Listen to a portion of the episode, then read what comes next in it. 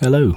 I thought for this special episode I would just read a little extract from the last chapter of Plain Christianity that J.B. Phillips wrote. It was actually a collection of broadcast talks that he did on the radio. And I like this last chapter and the bit that I'm going to read just because it just explains his experience of translating Mark and some of the reasons why it's really good for us to just read it again with fresh eyes and fresh ears or listen to it. It's actually on the podcast app, which you're listening to now. All of it's up so you can listen to the whole thing from his version if it's helpful.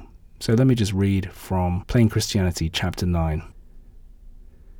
The book, which nowadays is usually known as the Gospel according to St. Mark, is quite a short one, for in those days they didn't go in for full length biographies. His style is vivid, and there are no decorations. Mark sets out to put down the plain facts, and from his simply told story, there emerges a strong portrait of Jesus.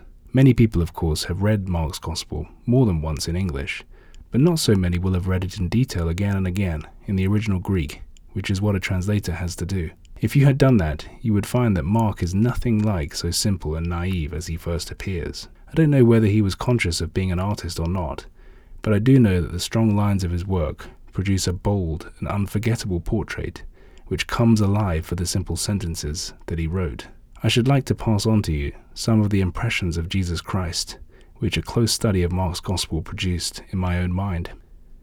I find no trace at all in Mark's Gospel of a gentle Jesus, meek and mild. I find instead a most powerful figure who moves with confidence, cheerfulness, and courage. He is a man plainly in touch with the unseen world, and plainly conscious that, though fully human, he speaks with the authority of God Himself.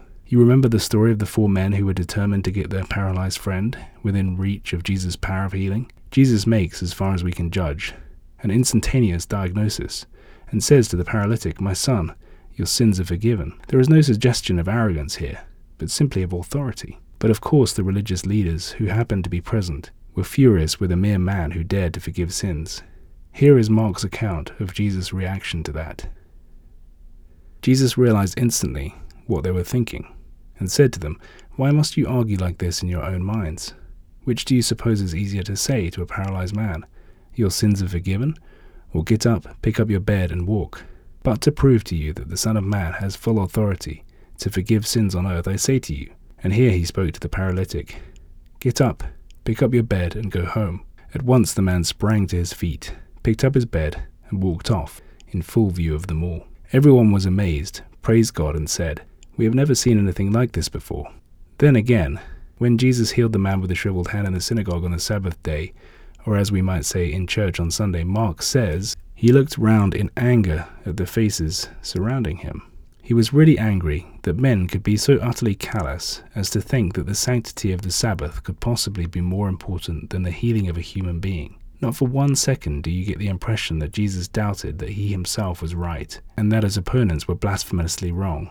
Then I like the human touch of Jesus' own family circle, who had doubtless heard about his preaching and healing and defying the religious authorities. They set out, Mark writes, to take charge of him, for they said he must be mad. Yet the figure who springs alive from these pages is always poised and balanced. Immediately after his family's fears for his sanity, Mark records another remark of Jesus, which I imagine was spoken with a cheerful smile, to show how laughable was the charge that he did his miracles of healing because he was in a league with the devil.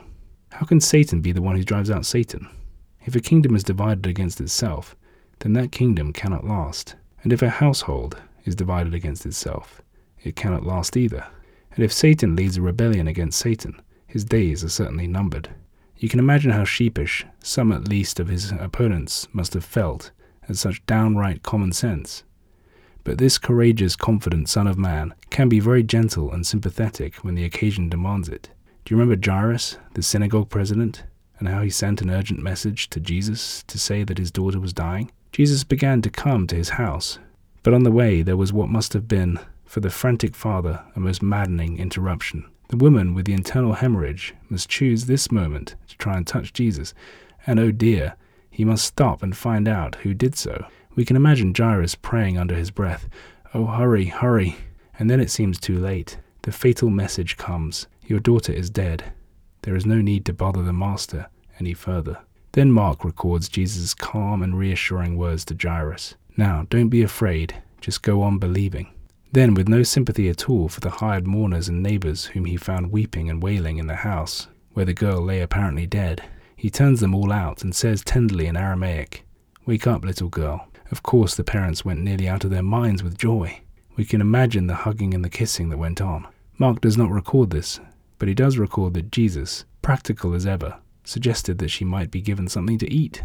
I think it is difficult for us to understand the courage shown by Jesus when he dared to challenge the authority of the scribes and the Pharisees. There is no body of people today, at any rate in our own country, surrounded by such apparently divine authority and living on such a pinnacle of prestige and privilege. Jesus does not merely defy them, but exposes their hypocrisy and shows the absurdity of their treasured traditions. The man who moves with such confidence in the pages of Mark's story is plainly one to whom the resources of God are always available. When he was in his own village, he remarked with perhaps a wry smile, no prophet goes unhonored, except in his own country, or with his own relations, or in his own home, and he could do nothing miraculous there apart from laying his hands on a few sick people and healing them. Their lack of faith astonished him.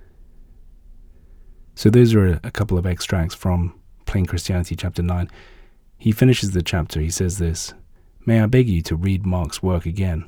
It is not long, and if you read it in one of the several good modern versions, you will get away from the merely traditional reverence and see for yourself the truth of what I have been saying.